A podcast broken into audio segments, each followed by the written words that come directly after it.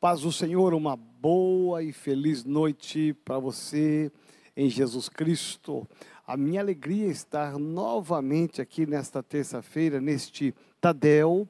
A minha alegria por estar falando a você, pastor, a você, pastora, a você, obreiro, a você, líder e membro da Igreja Metodista Renovada em todo o Brasil e no exterior. A paz do Senhor seja contigo nesta linda noite. A minha oração é que Deus traga sobre nós uma unção de unidade, uma unção de amor, uma unção de compaixão pelas almas perdidas e que o nosso pastoreio, não importa o nível pelo qual você cuida de vidas, o nosso pastoreio seja um pastoreio de excelência. Eu quero orar com você ao começar esse Tadel, em nome de Jesus de Nazaré. Se você puder, fica de pé no seu lugar, aí na sua casa, fica de pé, feche os olhos. Senhor, te damos graças e bendizemos o teu nome. Senhor, como somos gratos a Ti por tudo que o Senhor tem sido, que o Senhor tem feito e que o Senhor tem derramado no nosso meio. Pai, eu te louvo pela vida de cada pastor, cada obreiro, cada líder, cada irmão, aqueles que estão participando conosco nesse Tadel. Obrigado, Deus, porque o Senhor tem levantado uma geração de soldados, o Senhor tem levantado um exército nesta igreja. Te louvamos, ó Deus, porque podemos aprender à luz da tua palavra tantos ensinamentos. Ajuda-nos, ó Pai, a melhorar o nosso pastoreio, ajuda a melhorar o nosso relacionamento e, acima de tudo, renova nesta noite o nosso chamado, o nosso amor pela tua obra e pelas vidas. Eu oro e abençoo agora em nome de Jesus. Amém. Louvado seja Deus. Eu quero fazer nessa abertura uma breve retrospectiva eu estou falando sobre esse tema tão importante. Esse tema é interessante porque ele é um tema muito antigo, porque ele fala de um alinhamento sobre autoridade e submissão. E nós aprendemos muitas verdades aqui, que se você perdeu algumas das ministrações anteriores, eu quero muito, de todo o meu coração, que você tenha acesso através do nosso aplicativo, nosso site, e que você reveja cada uma dessas palavras, porque elas têm uma direção específica para o seu coração. Nós temos que entender que esse princípio é um princípio para manter a ordem na igreja. Deus ordena a bênção aonde existe a unidade, onde há concordância, onde há submissão à autoridade. Então, eu já compartilhei aqui desde a primeira semana, Mateus capítulo 28, 18 a 20. Eu já compartilhei aqui a respeito de como Jesus chamou o Evangelho de Marcos, capítulo 13, até o versículo 15.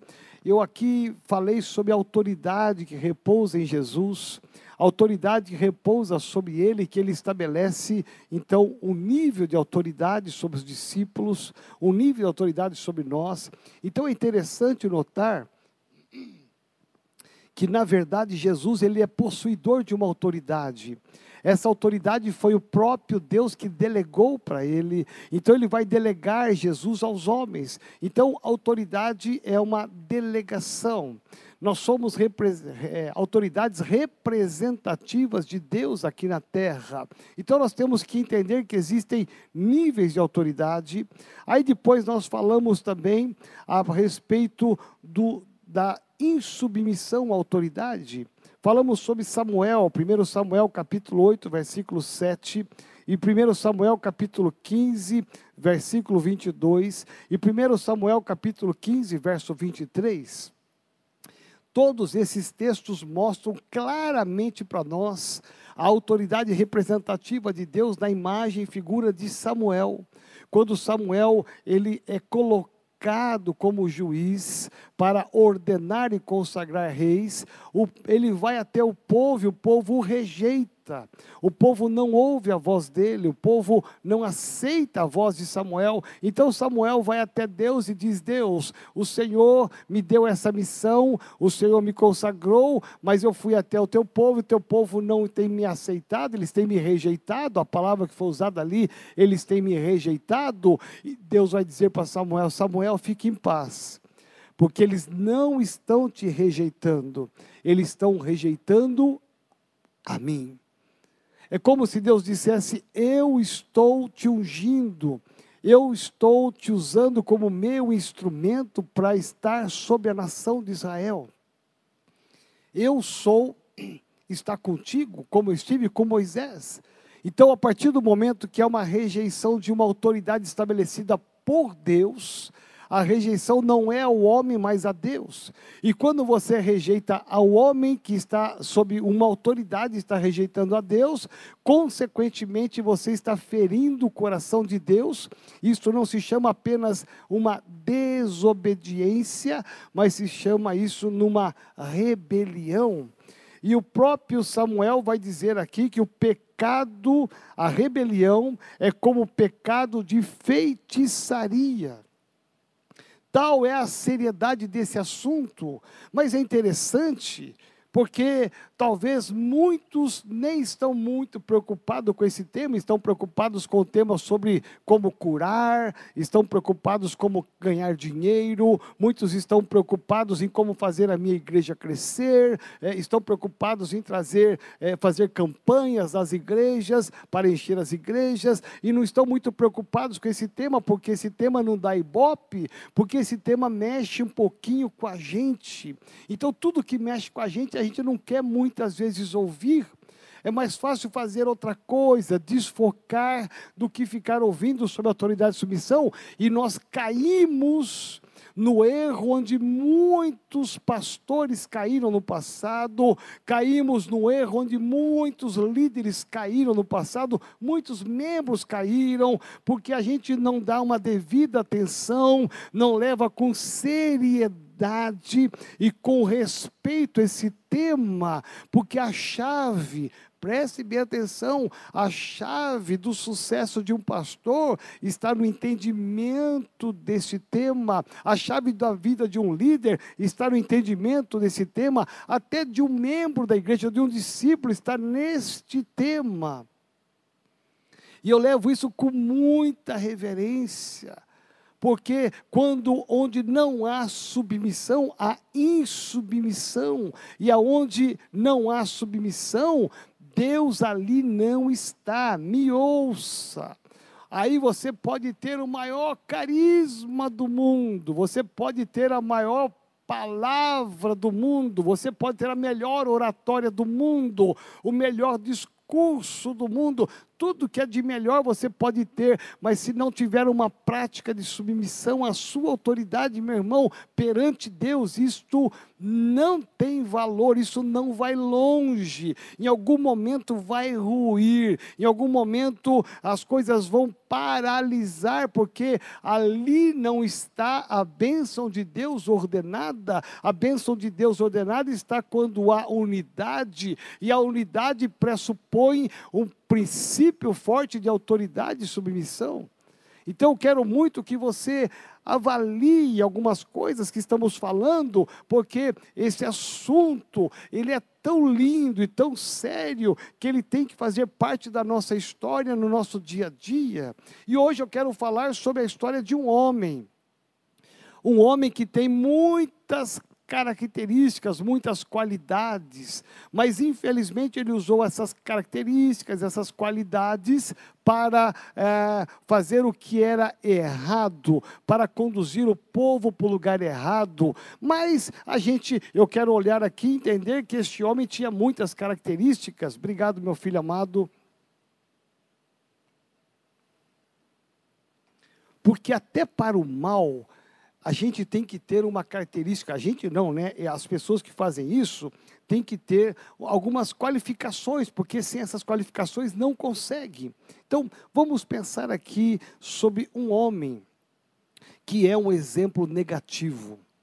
Né, para que a gente possa entender com clareza, porque o diabo nunca vai chegar de uma hora para outra, de uma vez para outra. O diabo sempre vai chegar devagarinho, com sutilezas. Ele vai minando o coração, ele vai minando a mente, vai colocando algumas coisas na sua mente e de repente você começa a ter um coração meio duro com a sua liderança, você começa a ser meio indiferente, já não começa mais a querer pactuar com a liderança, começa já a entrar no nível de questionamento, e a coisa vai endurecendo, endurecendo, a chegar ao ponto que chegou este homem aqui na Bíblia. Nada vem de uma hora para outra. Nenhum grande incêndio começou de uma hora para outra com um grande incêndio, não, foi uma fagulha. Como diz Tiago, uma fagulha pode incendiar. Então começou pequeno. Começou ali num canto, que de repente foi tomando conta, tomando conta, quando foi ver, pegou fogo em toda a floresta. É como um câncer que começa numa célula, é como um câncer que começa a desenvolver e vai enraizando, enraizando e vai espalhando pelo corpo todo. Aí você pensa assim: ah, mas começou pequeno, sim, mas se espalhou porque o mal também se espalha. E infelizmente mais o mal se espalha do que o bem mais a coisa errada cresce do que aquilo que é correto. É impressionante, porque o diabo trabalha dia e noite para destruir as nossas vidas, para destruir o nosso ministério. O diabo é incansável e o diabo sabe que, ao invés de ele pegar toda a congregação, ele vai tentar destruir uma liderança, ele vai primeiro na cabeça. É como uma luta de boxe, onde o, o, o opositor, o adversário, ele vai tentar bater em todo o corpo, no peito, na barriga, ele vai tentar bater no ombro, nas costas, mas o alvo dele, de qualquer luta marcial, o alvo é a cabeça, porque a partir do momento que a cabeça é atingida, todo o corpo cai, ele perece. É assim que você vê. Os nocautes, eles são, eles são exatamente assim: acertou a cabeça, a pessoa perdeu, desnorteou e caiu. Então veja que é, Assim é no mundo físico, assim é no mundo espiritual. O diabo, ele vai tentar os membros, vai, vai tentar ah, o irmão que chegou agora, a irmã que chegou agora, vai tentar endurecer o coração, vai, mas ele sabe que vai dar muito trabalho pegar todo mundo, então o que, que ele faz? Ele pega a autoridade, ele pega a liderança. Por isso que ser líder é ter maturidade, é ter entendimento, é ter uma fé inteligente, madura, ao ponto de você saber que você você será, consequentemente, o alvo de muito mais ataque do que qualquer outro na igreja. Então você tem que estar preparado porque a partir do momento que você assumiu qualquer nível de liderança, o ataque vai ser maior contra você. Isso não pode ter nenhuma ilusão, não posso nem passar um pano quente em cima disso, nem tirar a poeira. Isso é um fato, é uma realidade. A partir do momento que você sobe um degrau, você vai ter um nível de ataque do diabo e dos demônios. Aí você cresceu, você se esforçou e você saiu de ser um líder de célula, você é um líder de setor, vai ter um outro nível de ataque. Aí você estava indo tão bem como líder de setor, aí você, Deus te abençoou, você cresceu nas células e você é um líder de área. E aí você diz: Bom, agora eu estou bem. Aí você, com certeza, está bem perante Deus, mas lá no inferno você está mal, porque o diabo viu que você já assumiu um outro nível. Então, os ataques serão muito mais violentos agora contra a tua vida. Então, é impressionante que aí você, como líder de área, você cresceu e você quis ser um obreiro da igreja, tomar conta de uma igreja, você quis já começar um ponto missionário. Meu irmão, os ataques serão muito mais ferozes.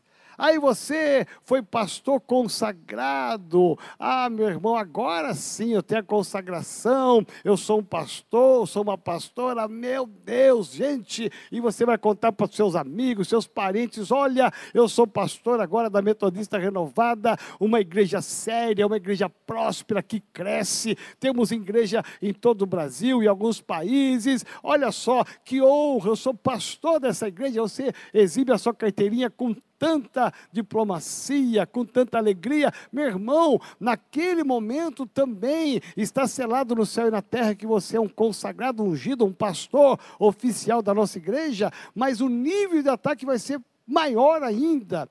É inevitável você pensar que a subida vai ser só subida, você tem que tomar cuidado com as subidas, porque os níveis de ataques eles aumentarão, eles subirão.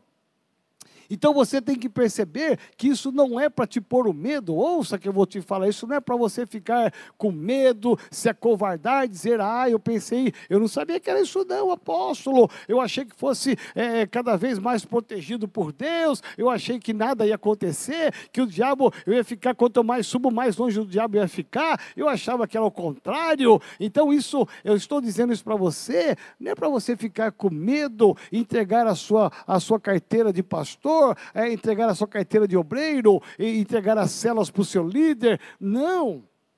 Eu estou dizendo isso para que você tenha uma percepção espiritual e você seja mais sábio, para que você tome mais cuidado, para que você ore mais, para que você jejue mais, para que você entenda mais da palavra, não só para pregar a palavra, mas para viver essa palavra, porque quanto mais a gente sobe, parece que a gente vai esquecendo de viver a palavra, porque a gente está só preocupado em pregar a palavra. É muito bom pregar a palavra, mas é muito, muito, muito mais importante você viver essa palavra. Mais fala o seu testemunho, a sua vida prática, do que o que você está discursando, porque o discurso isso vai e volta quando você não tem prática naquele assunto. Por isso que os ataques vêm, porque o diabo sabe que quanto mais você sobe, mais Deus vai te abençoar e mais ungido você será, mais alcance você terá, mais autoridade você terá para curar os enfermos, expulsar os demônios, mais coragem você vai ter para evangelizar os perdidos. Então, o diabo sabe disso, então o que, que ele faz? Ele vai ficar sossegado? Não, ele vai tentar de todas as formas te alcançar alcançar. E uma das formas que ele vai tentar te alcançar é inflando o seu coração, inflando a sua mente, te levando ao nível de, não de unidade, mas de divisão, ao nível de desobediência e não de, não de submissão. Porque o líder, ele já começa a enxergar diferente. E a gente tem uma tendência de que o ego, meu eu, possa é, sentir que agora eu posso. Agora eu posso, agora eu tenho uma credencial, agora eu posso, porque agora eu já sou reconhecido líder da igreja metodista renovada, eu sou pastor, então agora eu posso. E isto leva ao engano porque se há uma unção sobre a sua vida, essa unção é porque ela veio de forma delegada. Alguém delegou para você essa autoridade, alguém te reconheceu pastor, alguém te reconheceu obreiro, alguém te reconheceu como líder da igreja. Então, você tem que entender que quem te reconheceu é uma autoridade delegada, como você também é uma autoridade delegada. E aí você tem que entender o princípio da autoridade, mas também da submissão a essa autoridade. Ali ordena a bênção do Senhor, aonde há unidade. Só pode haver unidade quando há submissão. Por isso que tem muitos ministérios que infelizmente não prosperam, não crescem, não expandem, porque lá no meio deles não há submissão. Meu irmão, a pior coisa do mundo é você viver debaixo de uma cilada do diabo. É você inflar o seu coração achando que você pode alguma coisa sozinho, sem aquele que te chamou, sem aquela que te chamou. É importante que você entenda o princípio de autoridade. E nós vamos pensar aqui hoje numa figura, uma figura interessante na Bíblia. Na verdade, é uma pessoa que ela conseguiu é, coagir envolver, é, vamos pensar que é, é, conseguiu manipular alguns líderes e também alguns 250 homens de Israel. Olha que interessante. É interessante pensar que este homem tem muitas qualidades, então eu vou ler aqui para que você possa acompanhar comigo em Números, capítulo de número 16, a partir do versículo 1. 16, a partir do versículo 1, diz assim: Corá. Algumas versões dizem Coré. Corá, filho de Issar, filho de Coate, filho de Levi, tomou consigo a Datã e Abirão, filhos de Eliabe, e Aon, filho de Pelete, filhos de Ruben, levantaram-se perante Moisés, levantaram-se perante Moisés com duzentos e cinquenta homens dos filhos de Israel, príncipes da congregação. Olha os, o nível, os níveis que eles, vai, que eles vão levantar. Os eleitos por ela, varões de renome, e se juntaram contra Moisés e contra Arão. Eles disseram: basta, pois que toda a congregação é santa. Toda a congregação é santa. Cada um deles é santo, e o Senhor está no meio deles, porque pois vos exaltais sobre a congregação do Senhor? Tendo ouvido isto, Moisés caiu o seu rosto. Eu vou parar aqui, porque essa história é muito rica e muito linda. Essa história fala de um homem que vai entender que Moisés, veja, o grande homem Moisés. Moisés foi um homem levantado por Deus. Moisés estava lá cuidando das ovelhas do seu sogro, casado, foragido, com medo. Moisés estava tão distante de tudo e o seu povo estava sofrendo lá no Egito, pois Deus levantou este homem, foi Deus que falou face a face com ele, foi Deus que fez um chamado para ele, foi Deus que disse: Eu serei a sua boca. Foi Deus que disse: Vai lá e vence a Faraó e diga a Faraó que o Eu sou está contigo. Você não está sozinho. Você tem um chamado, você tem uma consagração, você tem uma unção. Eu estarei com você. Meu irmão, Moisés foi possuidor de uma ousadia, de uma autoridade, porque Deus estava com ele. Imagina Deus falar face a face com Moisés. Você conhece alguém que tem esse perfil, alguém que realmente foi levantado por Deus e que faz diferença? Meu irmão, esse homem em toda a Bíblia Moisés até hoje. Se você for Israel, se você ainda não foi, deva ir. Até hoje Moisés ele é mencionado e reverenciado lá em Israel por causa das leis. Moisés um homem levantado por Deus, um homem que vai enfrentar a Faraó. As coisas vão começar a acontecer por causa de Moisés. Veja, é Moisés, não foi o Pedro, não foi o Paulo, não foi o Arão, foi Moisés. Deus chamou este homem este homem é a representatividade direta de Deus. É este homem que vai enfrentar a Faraó. É este homem que vai fazer milagres e sobrenaturais para libertar o povo do Egito. É este homem que vai olhar para Deus quando ele sai do Egito e vai dizer para Deus: Deus, e agora? O que nós fazemos? O exército está vindo atrás de nós, tem um mar à nossa frente. Deus diz apenas para ele: marche. E quando ele ouve isto da voz de Deus, a intimidade dele com Deus era tamanha que ele ouviu a voz de Deus dizendo: marche. E quando eles marcham, o mar se abre, eles passam a preste atenção, é este homem que vai orar a Deus e vai pedir para que Deus mande o alimento e Deus manda o maná, Deus manda a carne através das cordonizes para eles, Deus vai mandar a água, Deus vai fazer muitos milagres através de Moisés, o tempo todo, o tempo todo, Moisés, Moisés, Moisés, é Moisés, Moisés subia no monte, e o povo vencia. Moisés descia, muitas vezes o povo estava numa bagunça adorando outros deuses. A presença de Moisés era a presença visível de Deus. Veja, Moisés era o homem. Se fosse nos dias de hoje, ele seria canonizado, tal os feitos que ele fez, porque ele era o homem, o instrumento de Deus.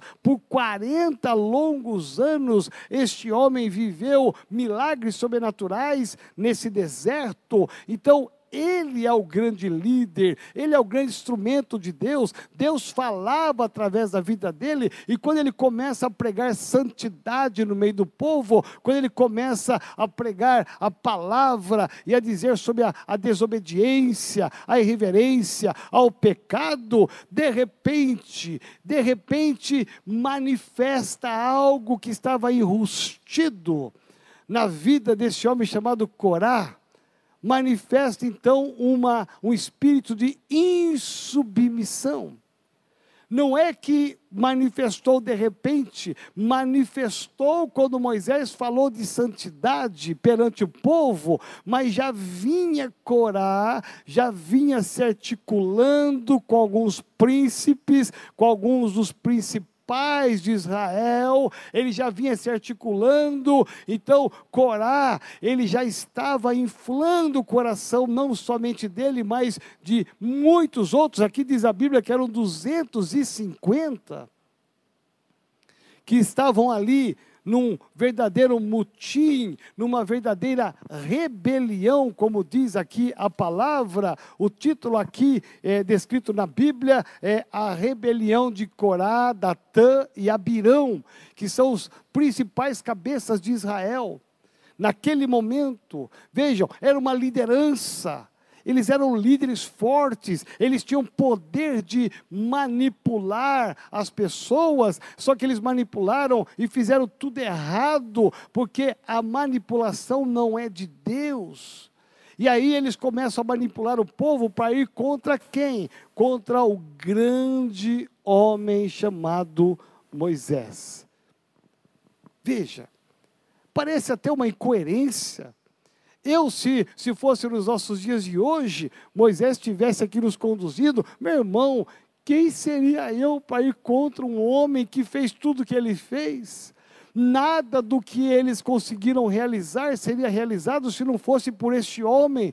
Lógico, é Deus em primeiro lugar, é o Deus de Israel, é o Deus de Jacó, é o Deus de Abraão, é o Deus de Abraão, de Isaac, de Jacó, é o Deus verdadeiro, sim, é Deus que está atuando. Nada aconteceria ali no Egito, nada aconteceria no, no exército, no, no deserto, se não fosse a mão poderosa de Deus. Mas veja, Deus é o grande mentor de tudo isso, Ele é o Deus do impossível, é Ele que está proporcionando todas essas coisas, mas Ele está usando uma pessoa, nesse caso, este homem se chama Moisés. Poderia ser um outro homem, mas Deus escolheu Moisés. Se ele escolheu, falou face a face, e os sinais todos atestam que Deus estava com ele. Moisés não foi derrotado por Faraó. Moisés não orou a Deus e nada aconteceu.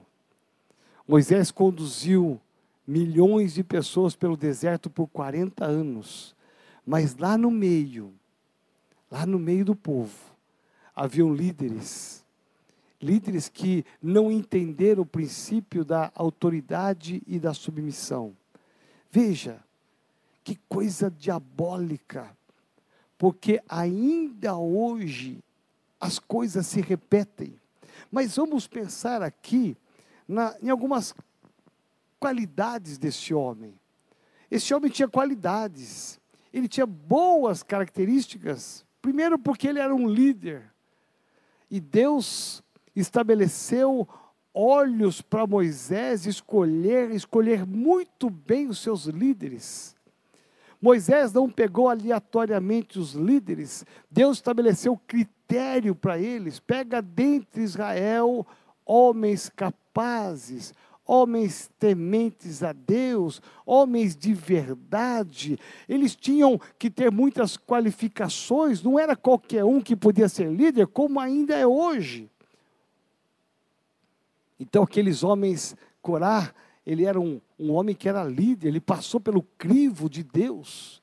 Mas em algum momento que não se fala que o texto, em algum momento inflou o coração dele. Em algum momento ele começou a ter descontentamento com o seu líder, o grande Moisés.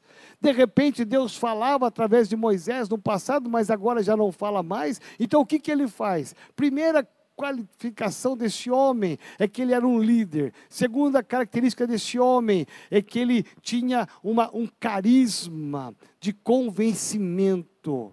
Preste bem atenção. Pessoas que têm qualificação para convencer as pessoas de que o certo é errado e de que o errado é o certo. Isso tem aos montes, aos montes. Dá uma olhada nas seitas. Hoje quase nem se fala mais em seitas, mas olha só quantas seitas tem no Brasil e fora do Brasil. Como que eles ensinam o errado como sendo certo e o certo como sendo errado, e as pessoas estão indo aos milhares para seitas. O engano do diabo são pessoas habilidosas com palavras, com discursos, são pessoas como Corá. Corá é um homem que ele tem um, um discurso, ele tem uma, uma palavra de convencimento e ele vai levar não somente a casa dele, porque normalmente essas pessoas eles têm acesso a muitas outras lideranças, então o que, que ele faz? Ele vai convencer os outros líderes a caminhar com ele nessa direção para ir contra Moisés. Moisés. Olha que coisa diabólica. Como que este homem se perdeu no meio da caminhada, perdeu a sua bênção, perdeu tudo que ele tinha, porque lá atrás, em algum momento, começou uma fagulha, começou um descontentamento que não foi tratado, era um câncer pequeno que não foi tratado, e quando abriu estava tudo tomado. Este homem tinha a qualidade, a característica de convencimento, de aglutinar pessoas. Não é qualquer um que tem essa facilidade, essa capacidade de reunir pessoas e convencê-las que o certo é errado e que o errado é certo. Precisa ter muita habilidade para isto. E de repente esse homem se levanta, ele vai convencer outros dois homens, que no caso aqui é Abirão e Datã ele vai convencer outros dois líderes fortes a, a ter o mesmo entendimento que ele.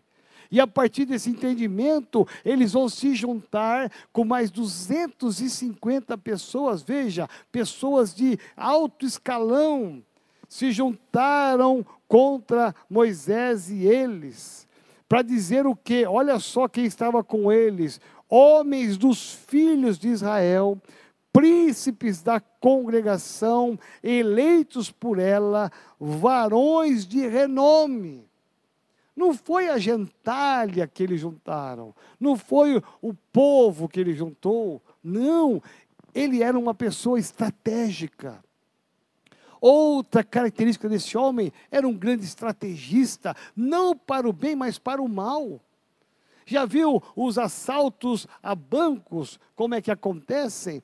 São projetos estratégicos de bloqueio bloqueio de delegacia, de entrada, de saída da cidade, de aqueles, aqueles pregos que foram pneus para evitar que cheguem lá. Há um, um planejamento estratégico para fazer um roubo, para maquinar o mal. As pessoas ficam planejando para maquinar o mal. E, e Coré, Corá foi exatamente isso. Ele com Abirão e Datã, eles planejaram e juntaram 250 pessoas estratégicas para intimidar Moisés, para confrontar Moisés, e eles chegaram a Moisés para dizer que o que Moisés estava dizendo não era verdadeiro. Moisés estava pregando sobre santidade, eles disseram não. Moisés está dizendo, vocês têm pecado, têm que santificar. Eles disseram, não, toda a nação é santa, todo homem é santo. E, e aí, de repente, eles se levantam contra Moisés. E eles vão dizer: basta, pois toda a congregação é santa. eles nesse momento em que eles deram essa palavra, eles confrontaram a liderança de Moisés. E não foi a liderança de Moisés, eles confrontaram a liderança de Deus. Porque Moisés era um homem de Deus, uma autoridade delegada de Deus. E aí vem a trajetória triste deste homem e dessas famílias, dessa liderança. Porque Moisés vai orar a Deus. E Moisés vai falar de tudo o que estava acontecendo. E sabe o que aconteceu? Este homem que tinha tantas qualificações, esta família que foi levada a pensar contra Moisés, essas lideranças que foram levadas a pensar contra Moisés, 250 pessoas de renome, príncipes eleitos pelo povo, pessoas de gabarito, pessoas de tanto valor, preste atenção, pessoas de muito valor que foram levadas a, a entender que Moisés, Moisés não era o homem de Deus, que Moisés não falava a verdade, que Moisés não dava a direção certa. Ah, veja, para convencer 250 que Moisés, eles viram Moisés fazer os feitos do Egito, eles viram Moisés conduzindo e fazendo milagres por todo o deserto, eles sabiam que Moisés era um homem que Deus falava com ele face a face, quer seja no monte, quer seja embaixo, aqui na planície, ou seja, eles sabiam que Moisés era um instrumento instrumento de Deus. Então, para eles serem convencidos de que Moisés não era, teve que ter muita habilidade diabólica, muito planejamento, muita astúcia, muita estratégia para convencê-los, para levá-los a pensar que Moisés não era o homem de Deus.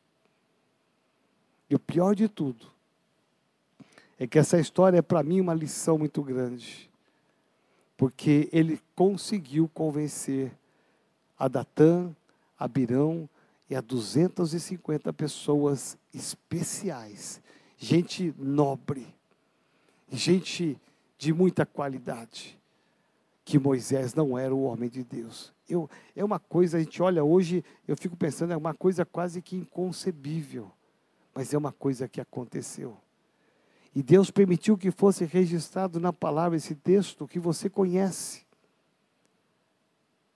para que nós pudéssemos ficar em alertas. Porque olha só a tragédia que acontece com esses homens. Deus vai dizer assim: fujam deles, fiquem longe da cabana deles, das cabanas deles, fiquem longe. Mas por quê? Fiquem longe. Deus não quer que você pactue com pessoas que falem mal de uma autoridade. Deus não quer que você ande, preste atenção.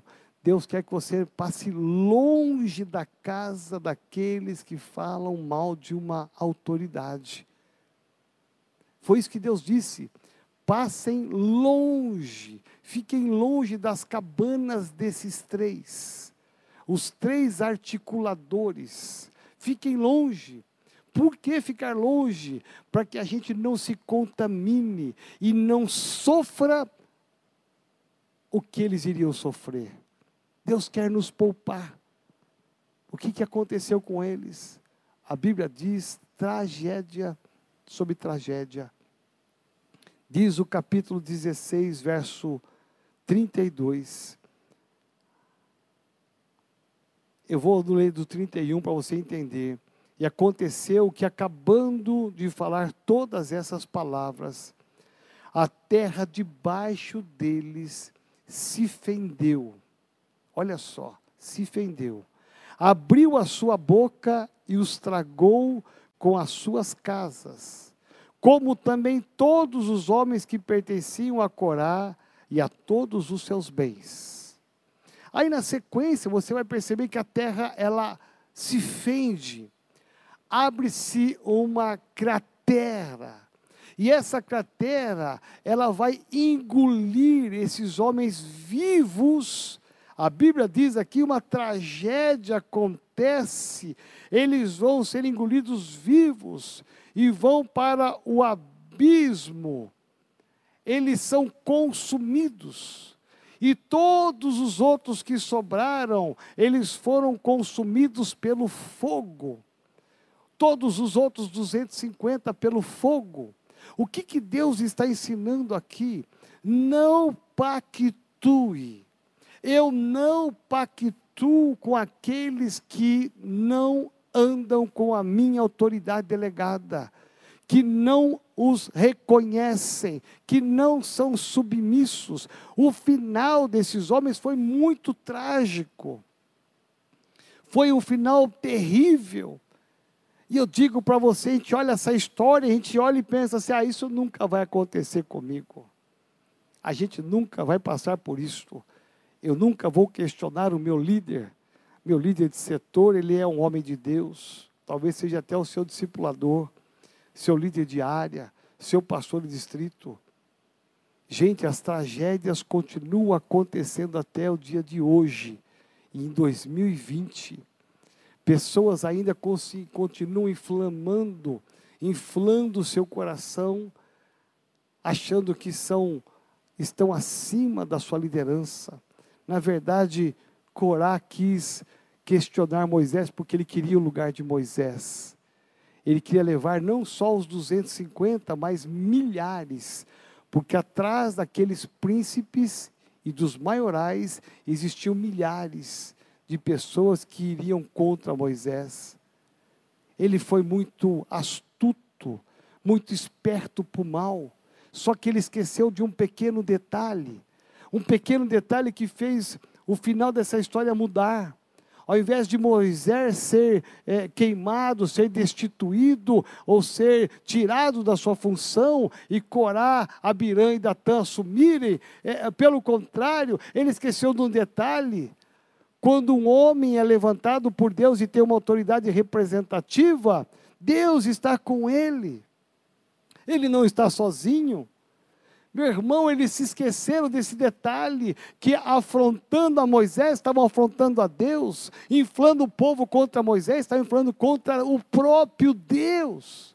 Tanto é que Moisés não faz nada. Moisés não vai amaldiçoar, Moisés não vai pedir para que Deus mande fogo do céu, Moisés não vai pedir para que a terra se fenda, não. Há uma manifestação de Deus em defesa do seu homem, que é Moisés, em defesa do seu líder, que é Moisés. O próprio Deus se encarrega de dar o final, o desfecho dessa história que foi triste. E talvez você fale, mas por que é que Deus foi tão radical? Por que é que Deus não teve misericórdia, compaixão de Corá, Datã, Abirão e de 250 líderes da maior excelência na época? Sabe por quê? Porque Deus abomina a rebelião. Deus está nos ensinando aqui que a insubmissão ela tem que ser exterminada do meio do povo. Deus não pactua com pessoas que estão no meio do povo e que ainda têm um coração inflado contra a sua autoridade. Pode até existir, como existia aqui, pode até acontecer como aconteceu aqui, mas o final vai ser o mesmo. É uma questão de tempo. É uma questão de tempo. Olha só a história de Atos 5, Ananias e Safira. Você sabe essa história tão bem quanto eu. Ela tem uma comparação muito linda com esse texto aqui. Porque é que Deus, até no Novo Testamento, exterminou um casal, exterminou uma família. Porque as pessoas acham que o Deus do Antigo Testamento era um Deus muito violento, um Deus muito bravo. O Deus do Novo Testamento é um Deus bonzinho, é o Deus do amor, da bondade, ele é ele continua sendo um Deus bonzinho lá no passado e no presente. Mas Deus, acima de tudo, é um Deus da justiça. Não se brinca com Deus. Não se brinca com a autoridade que Deus estabeleceu. Meu irmão, por que muita gente não vai para frente? Por que, que muito líder não prospera? Por que muito líder as coisas só dão errado? Para para pensar. O que está no seu coração? O que, que está no seu coração, o que você tem falado dentro de casa da sua autoridade. O que você tem falado para os seus discípulos da sua autoridade? O que você tem pactuado? Quais são as piadas que falam de autoridade que você pactua e dá risada? Presta atenção. Ananias e Safira tiveram o mesmo final daqueles 250 homens, porque eles morreram. É Deus dizendo, tanto no passado como no presente, na nação de Israel e na minha igreja, eu abomino aqueles que são insubmissos. Aí você pode pensar assim, meu Deus, mas Deus não podia ter compaixão.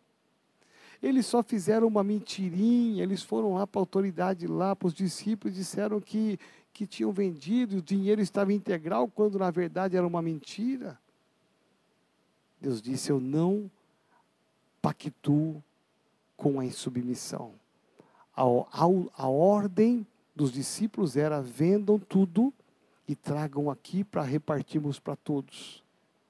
Vocês desobedeceram. A desobediência é a insubmissão. Meu irmão, você quer ser abençoado? Seja submisso. Mesmo sem entender, seja submisso, que Deus vai te honrar.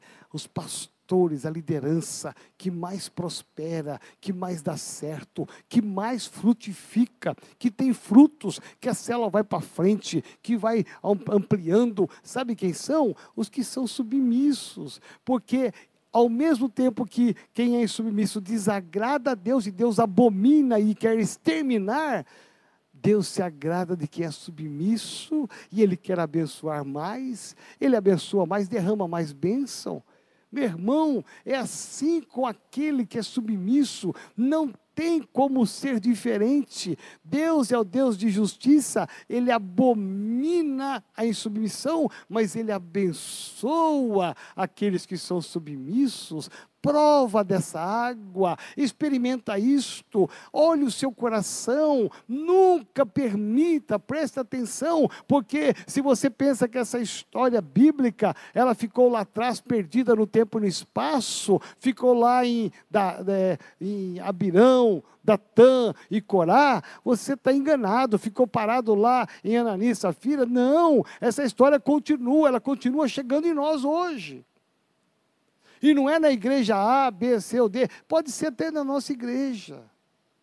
Seja um líder exemplar, seja um líder excelente. Meu irmão, às vezes eu digo, às vezes não é a competência ou a capacidade que para mim é muito importante também, mas para mim é muito valioso mais uma submissão. Alguém que é submisso do que alguém que é capaz. Porque às vezes, quando a gente é muito capaz, a gente não quer ser submisso. Nós tivemos muitos exemplos, a nossa própria denominação. E olha o final de cada um deles. Olha o final, eu poderia ficar aqui enumerando alguns casos de insubmissão, de rebelião mesmo, que não dá para tapar o sol com a peneira. Olha o final deles. Olha o final deles. O Salmo 73, e você pode ler depois, que é um salmo lindo, o salmista vai entrar na presença de Deus e vai dizer assim: chateado com Deus, magoado com Deus, triste com Deus, Deus, eu sou fiel ao Senhor, eu ando retamente, eu ando em santidade, e está tão difícil de prosperar, está tão difícil de prosperar, mas eu olho ao meu redor, eu vejo pessoas fazendo coisas erradas, pessoas longe do Senhor e que estão prosperando. Eles estão avançando, estão prosperando. Senhor, o que, que acontece? Que eu ando reto e as coisas não andam, e com quem anda errado as coisas fluem? O que, que acontece? Aí você vai perceber que ele vai se queixar até a metade do salmo. Quando chega na metade do salmo, eu acho que versículo 13 mais ou menos, até que Deus fala assim: vem cá, filho, e Deus o leva para enxergar. Vem cá para você ver qual é o final deles. Qual é o final deles? O final deles é a destruição. Eles não vão ter a vida eterna. Eles vão ganhar vantagem agora, mas vão perder lá na frente. Meu irmão, Sabe qual é o nosso problema? É que a gente acha que nunca o nosso final será igual a dessas pessoas. Eu poderia citar nomes, não vou citá-los por questão de ética. Eu poderia situar, situar, situar situações, situar momentos, não vou fazer por questão de ética. Mas nós temos que tomar cuidado. Deus tem nos abençoado tanto. Andar em unidade atrai a bênção de Deus. Andar em submissão atrai a mão de Deus. A mão de Deus pesou sobre Corá, Datã, Abirão e 250 homens. Pesou sobre Ananias e Safira. Sabe por quê? Deus não queria isso.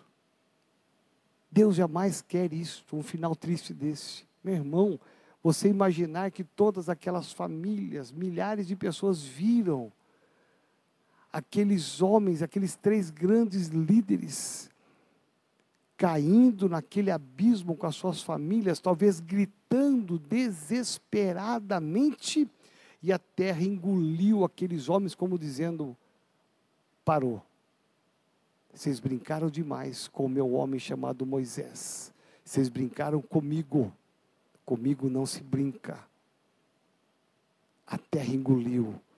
E os 250 que ficaram apavorados, irmão, não foram engolidos, mas foram consumidos pelo fogo. Você imagina o olhar daquela multidão de milhares e milhares de pessoas olhando e vendo essa tragédia acontecer.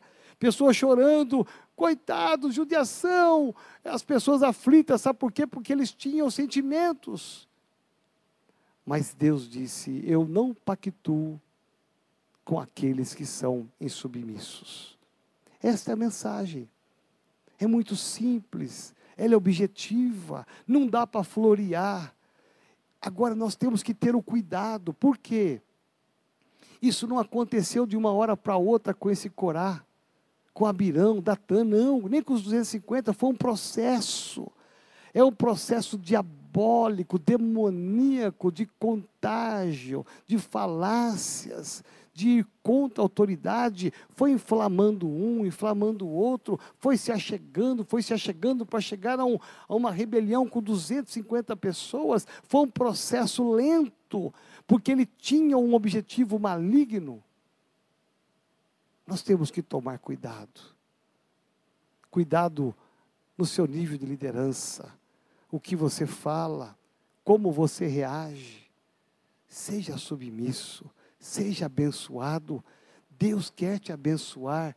Olha como Deus tem nos abençoado, meu irmão. E aqueles que forem submissos, para onde foram?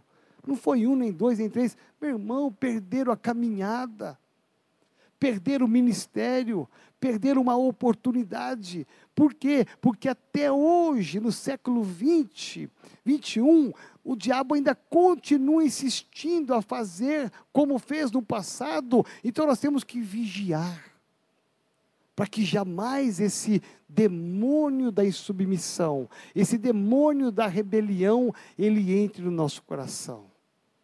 Meu irmão, é uma decisão que você tem que tomar. Eu vou andar em submissão porque eu quero a bênção de Deus. Eu quero te abençoar nesta noite. Pai, em nome de Jesus, nós selamos aqui tudo que foi falado. Pai, olha por esse pastor, por esse líder, esse obreiro, esse membro. Eu peço em nome de Jesus, nos dá clareza.